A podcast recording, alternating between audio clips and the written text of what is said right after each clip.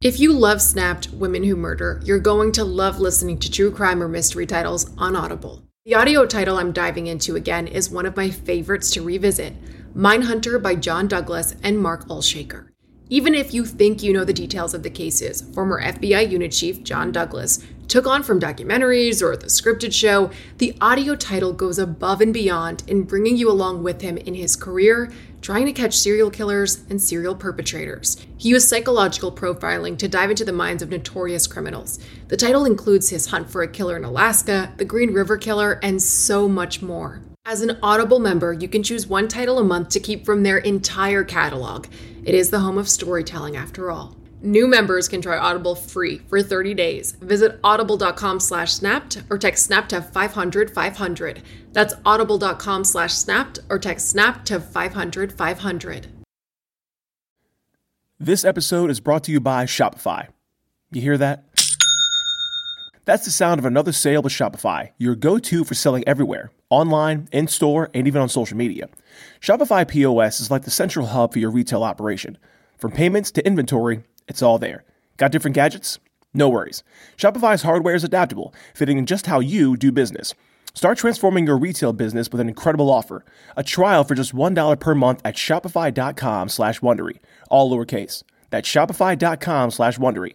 Take the leap and upgrade your point of sale solution with Shopify. Visit shopify.com slash Wondery and start your trial today. Hi, Snap listeners. Stay tuned at the end of the episode for a sneak peek at Oxygen's new Snap Notorious special, The Girl in the Box, airing this Saturday, July 17th at 9, 8 central, only on Oxygen. She was a loving single mother looking forward to her golden years. A very social person with the neighborhood. She never locked her door. Everybody who knew her loved her. She was just such a blessing, such a bright spot in our lives. But on February 1st, 2017, this pillar of the neighborhood meets an unexpected end. They were trying to give him instructions how to give CPR. He could hear a female voice in the background crying. I learned that she had had extensive medical history, that she was not healthy. She ended up on the floor next to the bed with the pill bottles all over the floor. She was very, very affected by her daughter not living with her, and she was heartbroken. Did heartbreak push her over the edge? Or had this beloved single mother put her trust in the wrong person? He was controlling. He had to control and see where she was every minute and what she was doing. She made it very clear that she was in a rush. She couldn't stay long because she was scared of his violent tendencies. You have to promise me if something effed up ever happens to me, promise me you're going to go to the police. Honestly, I should have I should have called 911 right there. I should have stopped it right then and there.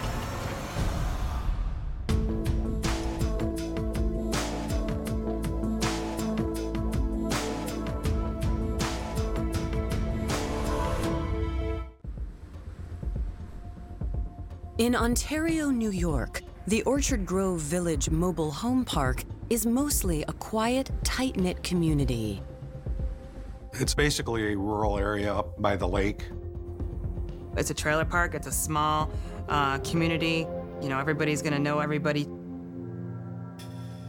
At 9:45 p.m. on February 1st, 2017, 62-year-old Susan Morton and her family and friends are chatting outside her trailer when they notice something alarming.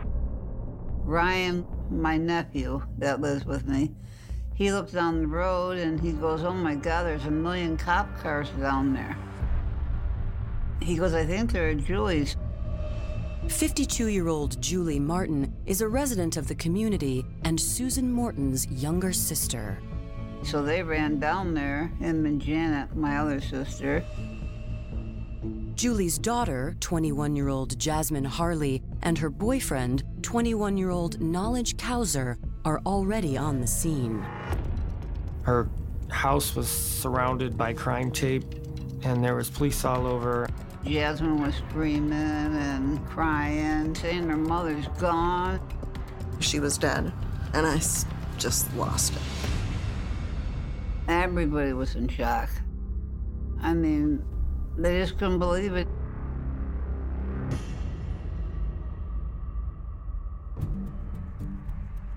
Julie Neal was born in Rochester, New York in 1964.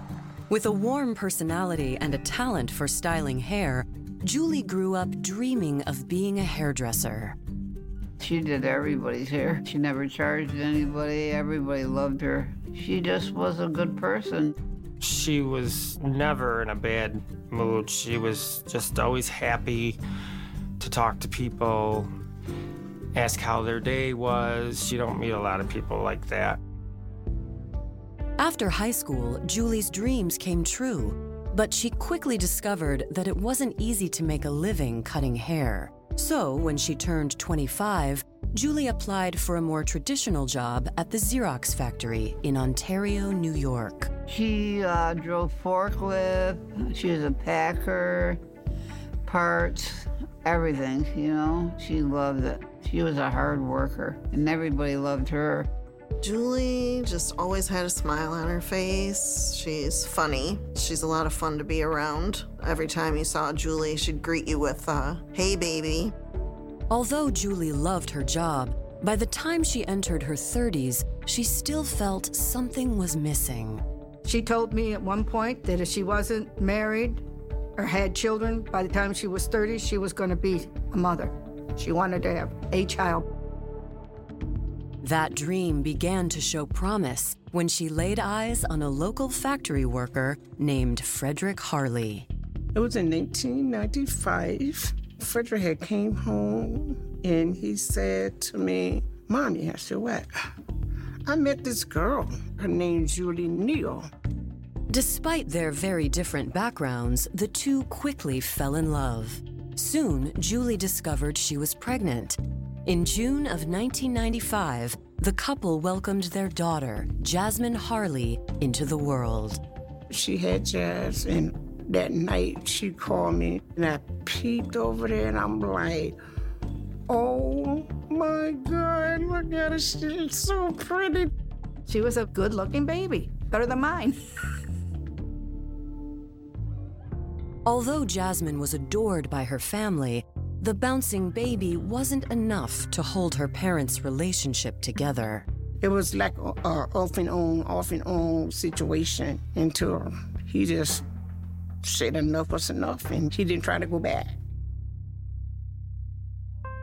After Frederick left, Julie continued to work at Xerox. During the week, she left Jasmine in the care of her doting grandmother, Ruby, and on the weekends, Julie devoted herself to her only child. We'd work a lot of overtime, and she spoiled her with every penny that she got. She dressed her to the nines, and she had everything matching. Jasmine was her whole world. She always wanted to be a mom, and she was just really, really happy she had her little girl. As Jasmine grew up, she began to resemble her kind hearted mother. She's really just like a mom. If she can do anything for you, she'll do it. Jasmine would confide in Julie about things always. They had open communication. In 2013, Jasmine graduated from Sodus High School in Wayne County, New York. Shortly after that, Julie and Jasmine moved to a mobile home community in Ontario, closer to Julie's job at Xerox. Julie was a very social person with the neighborhood. She never locked her door. Everybody called her grandma. The kids, you know, would come over and she'd give them candy and everything. They'd pull weeds for her, you know, and help her, you know. And she just treated everybody good. The neighbors loved her. While Julie approached retirement at Xerox, Jasmine was just beginning her own career. Jess got a job at Walmart. And that girl was doing so good. She was headed for the flow manager. She went from being that little girl to a woman, and she wanted to have a boyfriend in her life that loved her, cared for her. In 2015, 19 year old Jasmine met fellow 19 year old Knowledge Kauser.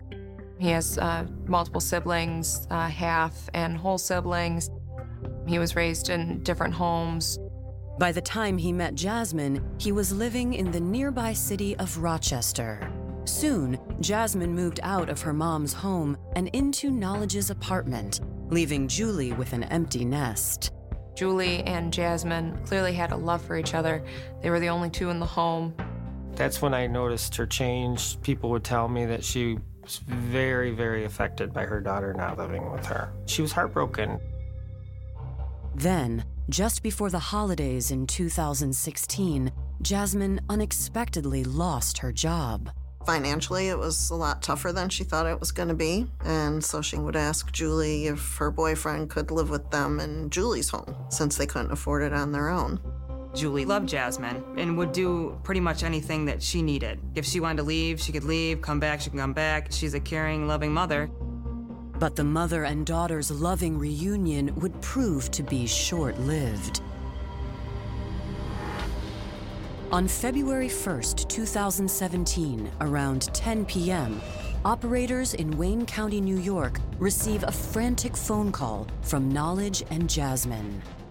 The boyfriend of the daughter of Julie Martin had called 911, said that he and his girlfriend, the daughter, had discovered body of their mother in the trailer.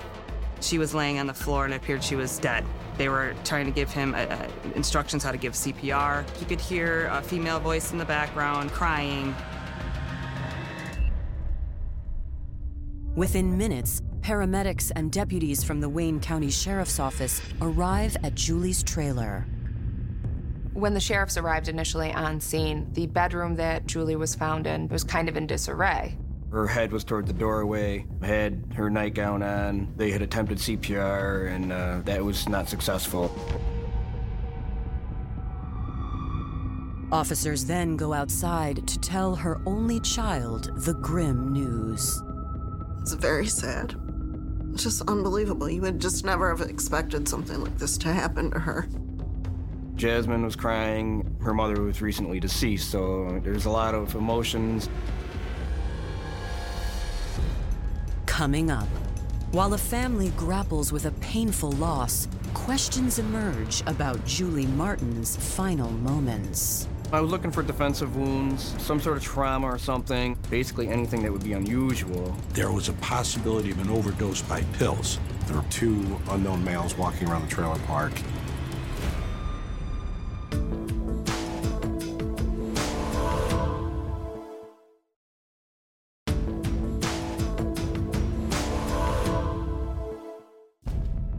After years of working as a single mom, 52 year old Julie Martin was looking forward to retirement with her grown daughter, Jasmine Harlee. Then, on February 1st, 2017, Jasmine and her boyfriend, 21 year old Knowledge Kauser, find Julie dead in her home. While the family grieves outside, Wayne County Sheriff's investigators try to piece the scene together. It was clear that she had been tipped over in a chair that she was in. She was covered in food. There was also a table that had been moved and placed on the bed. She ended up on the floor next to the bed with the pill bottles all over the floor in the nightstand right next to her.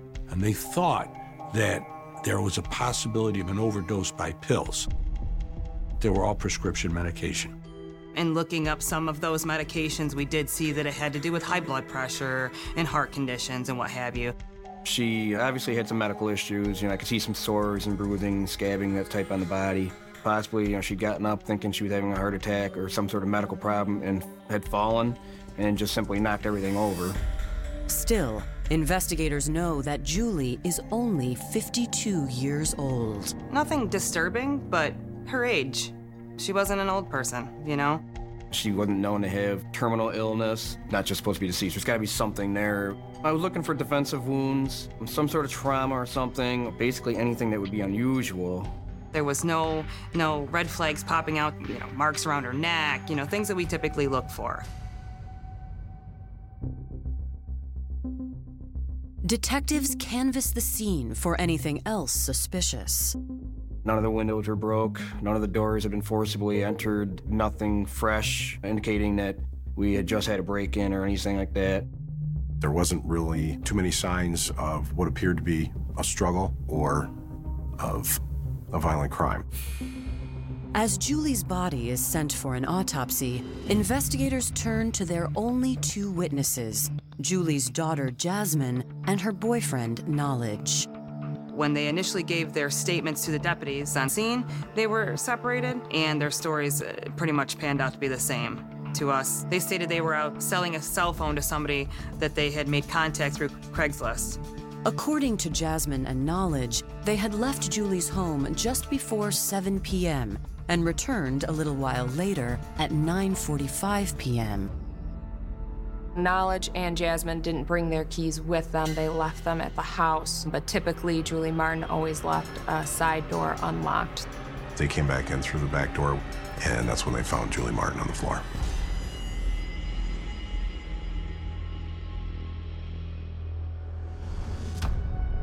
However, Knowledge offers a chilling new detail in his statement. He said a pillow had been on her and had been moved, and there were markings on the pillow that was consistent with the food that was on her face and neck. And it does make us think okay, could this potentially have been used to smother her? Suspicious enough where I knew at this point, keep the case open. It wasn't just going to be an open shut medical type deal. They definitely needed to look further into it. When investigators ask the couple if there is anyone who would want to hurt Julie, both Knowledge and Jasmine come up empty. What I learned about Julia is that she had many people who loved her. She had a lot of friends. She was friendly, caring, loving. Nobody in the area ever had any issues with her. It seemed like she just got along with everybody.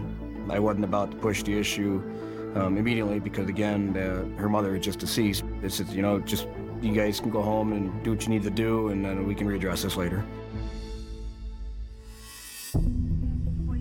After sending Jasmine and Knowledge home with Jasmine's grandmother, investigators turn to the large group of neighbors gathering outside the police tape. Most of the neighbors are quick to tell police about Julie's health problems. When I first heard the news, that's the first thing I thought about. I thought she had a heart attack. They were trying different medications and to try to get things under control. You know, she didn't have the best of health. One neighbor, though, recalls an incident that occurred earlier that evening. We had received some initial information that there was two unknown males walking around the trailer park, and it was at the time shortly before the police had arrived. We take that very seriously and followed up the information that we received from neighbors with two suspicious individuals in the area. They'd gotten lost in a trailer park due to its size, and they asked for directions how to get to the church on Ridge Road.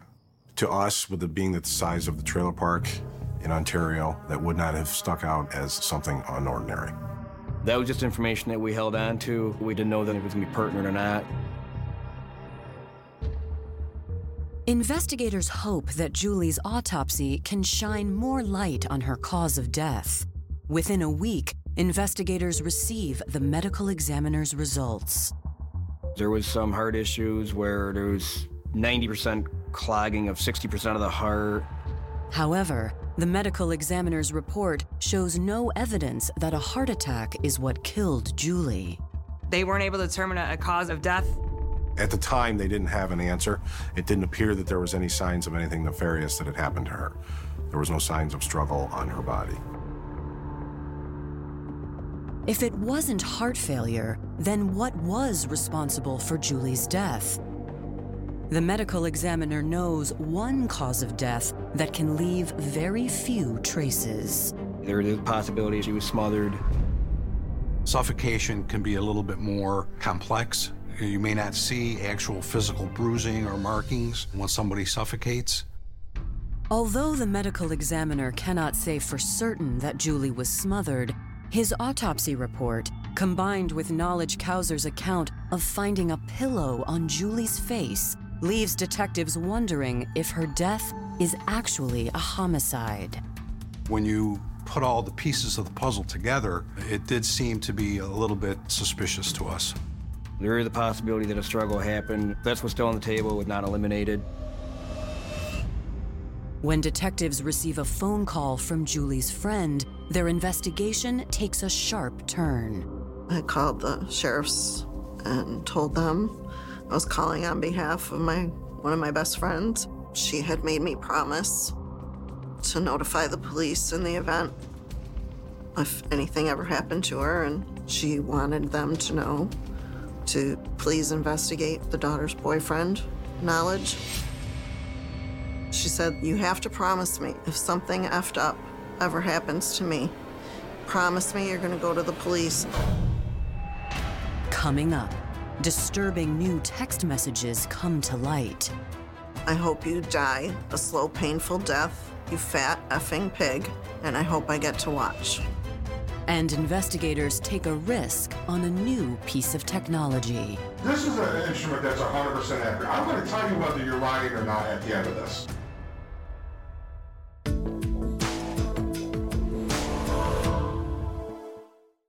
Bravo's The Real Housewives of New Jersey A little zap, zap, zap, zap. is all new. How is Teresa handling you becoming friends with Melissa? And conflict That's who you want to associate yourself with? runs in the family. I really don't want to answer any questions about Teresa. I'm gonna have to rethink this. Strap in You're a bully. Don't poke the bear. for a bumpy ride. I see your true colors. You're dirty. Everybody was right about you. In all new The Real Housewives of New Jersey, every Sunday at 8 on Bravo and streaming on Peacock.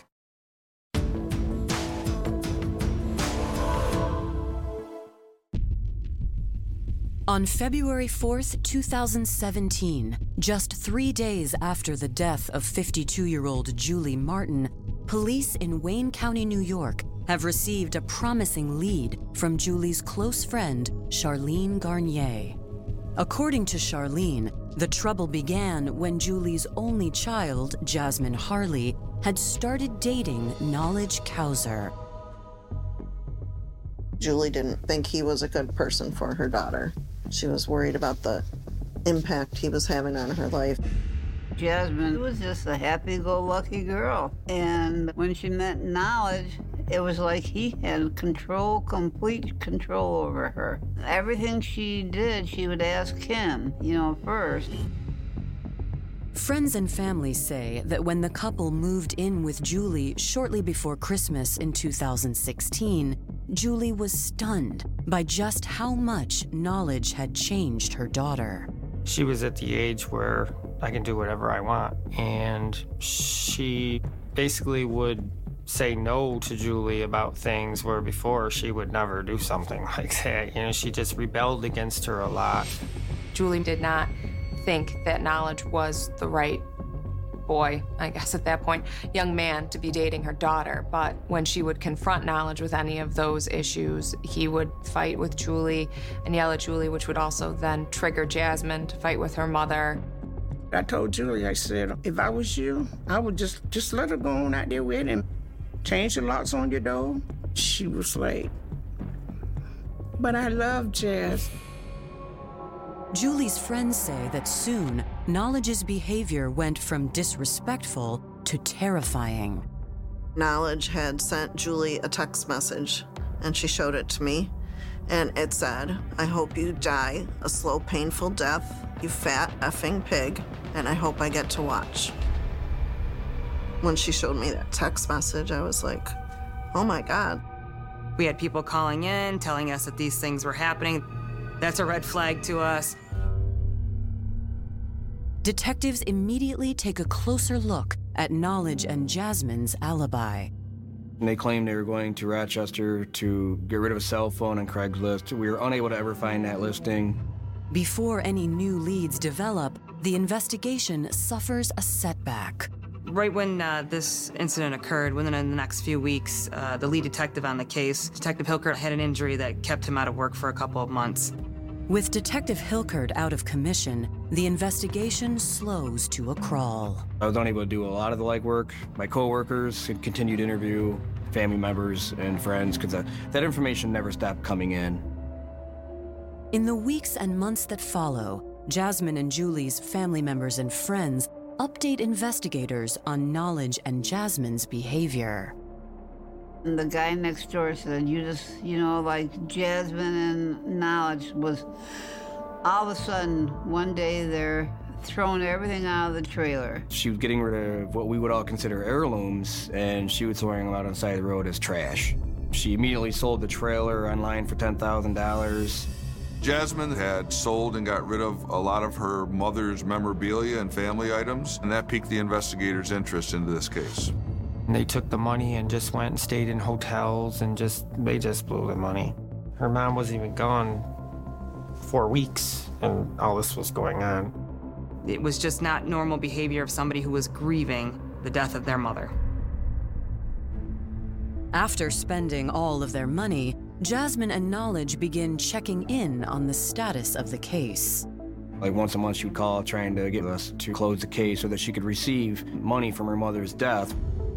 According to Jasmine, she is due to inherit over $300,000 from her mother's estate. The last thing keeping her from the insurance policy was this pending death certificate, so she continued to hound the Monroe County medical examiners for that. The impatience which I think she demonstrated in terms of trying to find out information about the insurance policy, and that certainly raised some red, red flags with us. Does Jasmine's persistence hint at a greedy motive for murder? In April 2017, after more than six weeks down, Detective Hilkert is cleared to return to the case. His first priority is to get Jasmine and Knowledge back into the station for an interview. Once I would entertain the idea bringing her into our office for further discussion, she would back out of the picture, especially if Knowledge in the area. He would immediately shut the conversation down.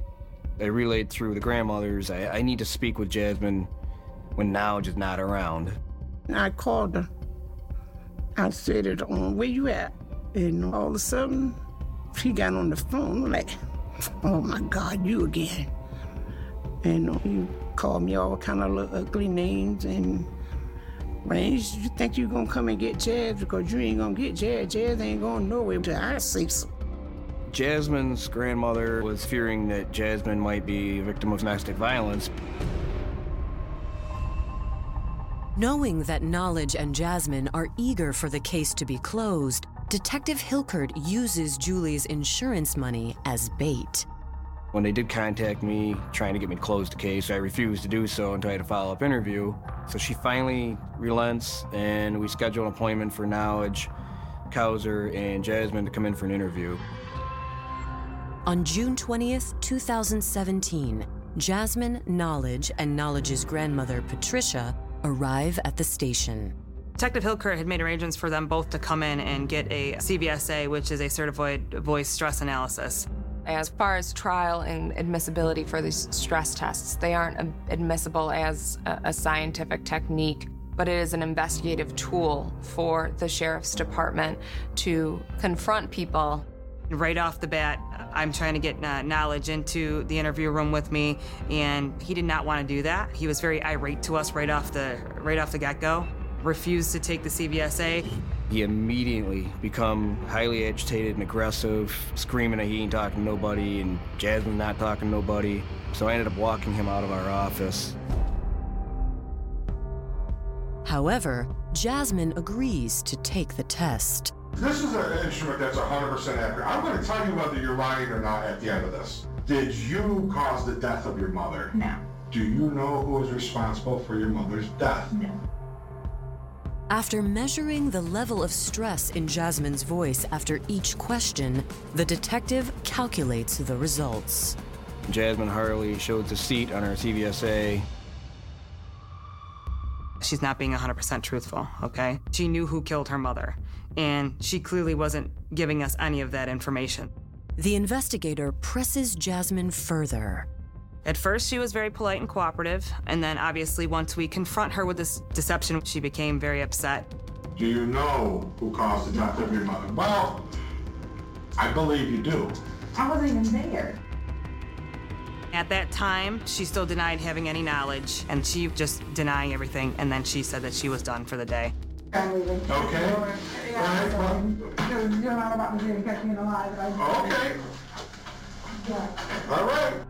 Now we're really suspicious of these two. I think we're on the right track. While detectives plan their next step, Knowledge's grandmother, Patricia, slips into the station. Their ride happened to be his grandmother, who, when they leave, She comes in with her phone. Patricia made it very clear that she was in a rush. She couldn't stay long because she didn't want knowledge to get suspicious of what she was doing, because she was scared of his violent tendencies.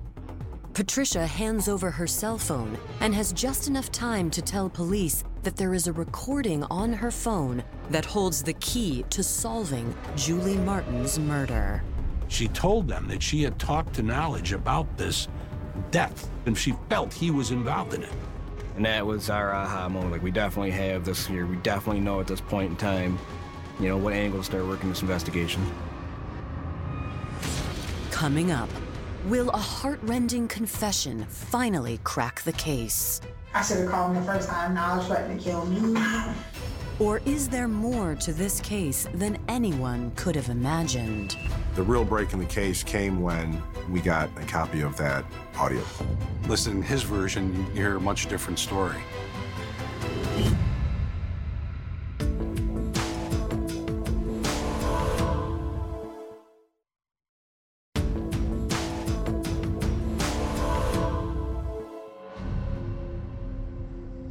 On June 20th, 2017, investigators with the Wayne County Sheriff's Office receive an audio recording from Knowledge Kauser's grandmother, Patricia, that might finally solve the murder of 52 year old Julie Martin. Grandma brings in the recording. We get consent to download that recording, and it's a conversation between Knowledge, Jasmine, and his grandmother. It was something Patricia overheard prior to Julie's murder that prompted her to take action. Earlier, the grandmother heard Knowledge and Jasmine talking in her basement what, what they were planning on doing. Maybe she didn't think they were serious.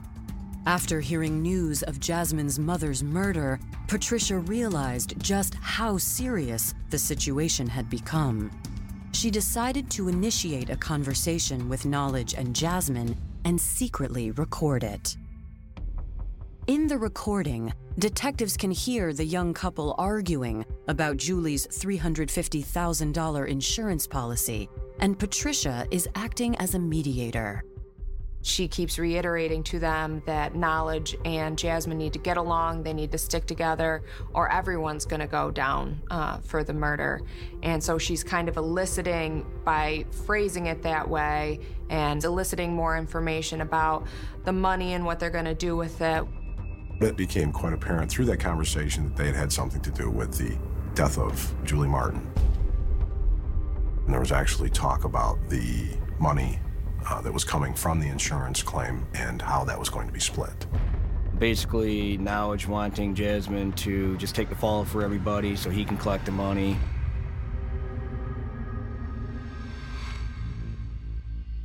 It's clear to detectives that Knowledge is trying to manipulate the situation.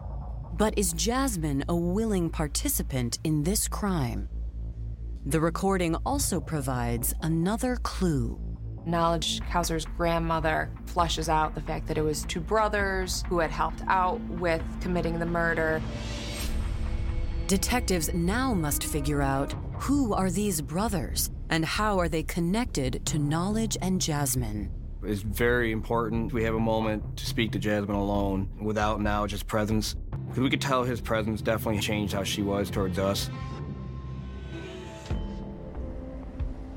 Getting Jasmine alone is no easy task, but on June 22, 2017, investigators finally get the break they have been waiting for when Jasmine's grandmother, Ruby Crawford, calls detectives.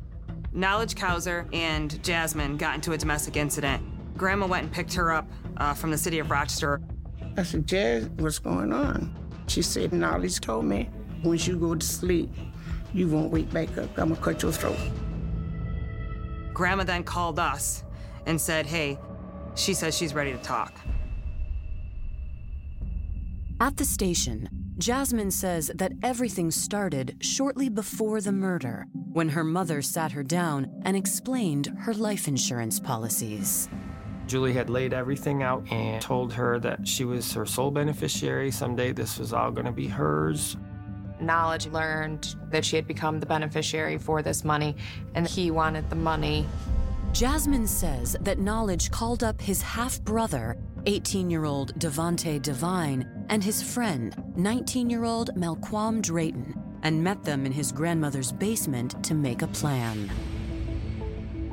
There was an original offer of $2,500, which they declined.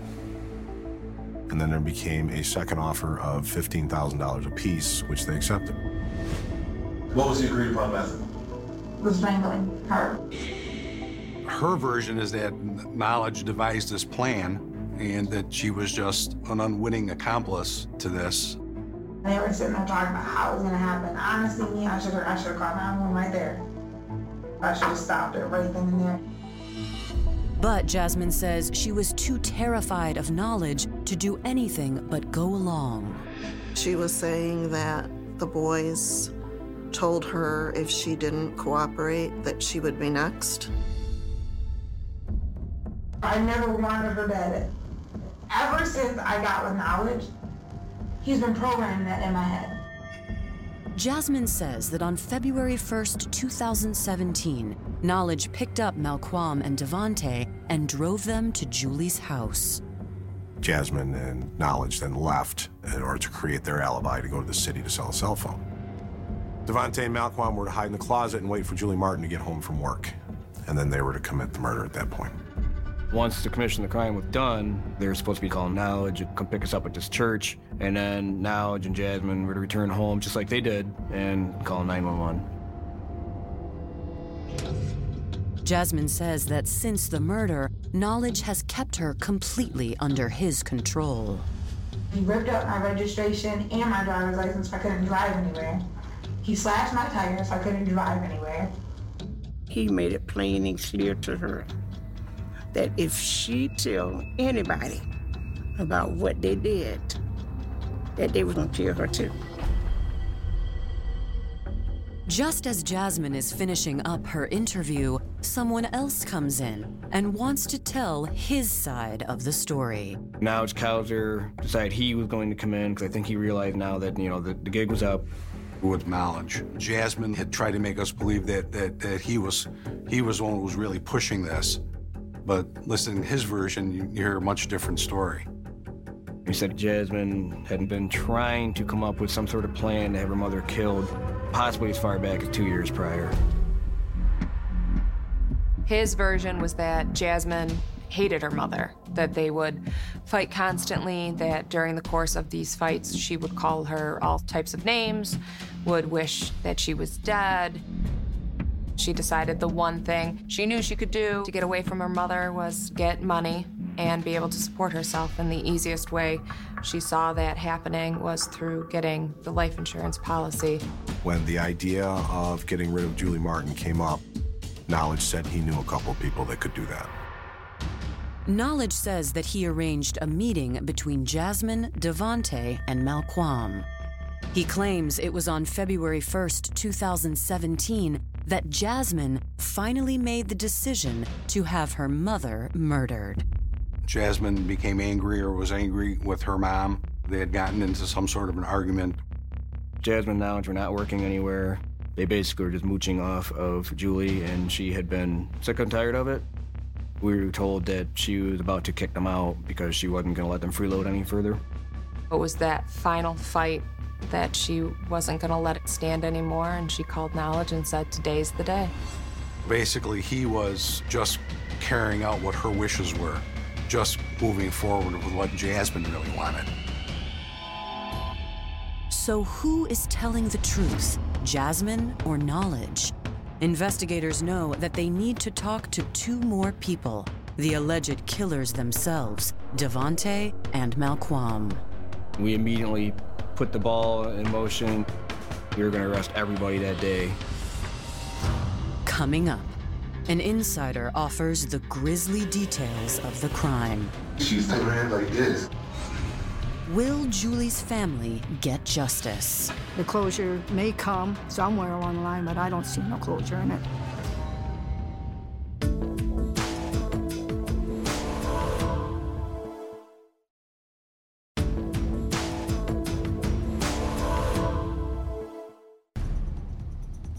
On June 22, 2017, investigators from the Wayne County Sheriff's Office pull up at a McDonald's where murder suspects 18 year old Devonte Devine and 19 year old Malquam Drayton work. We get to McDonald's, and the only one working is Malquam. We get him in the car. Malquam, right from the get go, was very cooperative and told us his involvement in it. According to Malquam, Jasmine and Knowledge both willingly participated in the murder conspiracy. He says they hid him and Devonte in a bedroom closet on February 1st, 2017. Malquam describes what happened after Julie Martin returned home.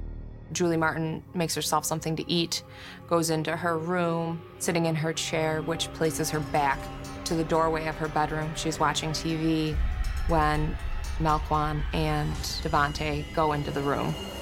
What does she say? She said, um, my husband coming home pursuing something. Okay. I can't imagine the fear Julie felt when she f- realized what was going on, knowing she feared Jasmine and Knowledge were going to do something to her, and then finding herself in that moment had it broke her heart. Malquam says that Devonte tackled Julie to the ground. She fell and hit the TV stand, the little desk, and it fell over, and she was on the floor. Like he had cut the pillow, and like that. And held it over her Yeah. face.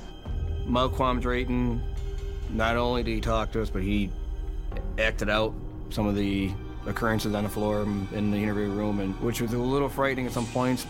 What's her hands doing? Still hand like this. Flailing around? Yeah.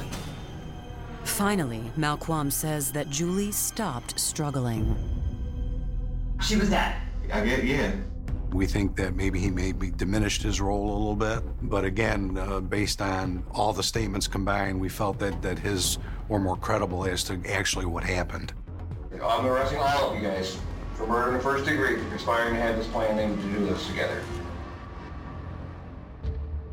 Hours later, Devonte turns himself in to investigators. Devonte doesn't want to cooperate with police, so he quickly joins Jasmine, Knowledge, and Malquam in the county jail. All four face the possibility of life in prison without parole. I found out it was either the radio or the newspaper about the arrests. I never would have suspected Jasmine to have a hand in her mother's murder. It just don't make sense why she would do something like that, you know? Her and Julie, you know, got along most of the time, you know? Prosecutors set Jasmine's trial for July 2018, but just before jury selection begins, Jasmine reaches out to prosecutors and offers to plead guilty in exchange for a deal. On Friday, June 22nd, in front of a judge and family members, Jasmine confesses her role in the murder of her mother in exchange for 20 years to life. During any plea, there's a requirement that there's a factual colloquy, so a basis for the judge to know that he is accepting a true and honest plea of guilt from an individual. Jasmine had much, much more to do with the planning of it than initially um, let out. I would personally place her as the mastermind of the whole thing. Without Jasmine wanting the money and wanting her mother gone, Knowledge wouldn't have just randomly selected Julie Martin. Her ultimate goal was to get to the insurance money. Weeks later, Knowledge, Malquam, and Devonte all accept plea deals as well. Jasmine Harlee, Knowledge Kauser, and Devonte Devine all received 20 to life, no opportunity of appeals. And Malquam Drayton, for his cooperation, uh, I believe he pled guilty to robbery. You know, he was just more of a active participant versus any part of the brains. We just couldn't go through four trials, you know? It would have been too much. I don't know that I'm ever happy with any sentencing because we are never able to make victims whole or their families whole. While Jasmine and two of her co conspirators contemplate a lifetime behind bars, Julie's family and friends will spend the rest of their lives wondering what drove a daughter to do the unthinkable. The boys at their sentencing, all of them, broke down and apologized to the family and showed remorse. But Jasmine never shed not one tear. I just can't wrap my head around how someone gives you life and then you turn around and betray that person that gave you life for money and greed. Now, when they're supposed to come up for parole, then hopefully our relatives and, and them will sit there and say, no, don't do, let them go. I didn't think she got enough. Sorry, I don't. The closure may come somewhere along the line, but I don't see no closure in it. I'm just glad that the police were able to figure out what happened, and hopefully Julie's at peace in some way, knowing they didn't get away with it. Jasmine Harlee, Knowledge Kauser, and Devonte Devine will all be eligible for parole in 2037. Malquam Drayton will be released in 2029. For more information on Snapped, go to oxygen.com. He said, Go ahead and scream. I'll cut your vocal cords. Oxygen, the home of true crime, has a brand new special. He isolates her. She can't see anything, she can't hear anything. He started keeping me in that box 22, 23 hours a day.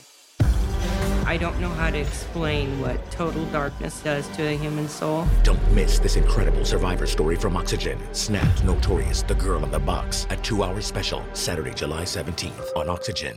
This episode is brought to you by the effortlessly scrumptious bite of Skinny Pop Popcorn. Imagine this perfectly popped, endlessly delicious kernels, a symphony of just three simple ingredients popcorn, sunflower oil, and a sprinkle of salt.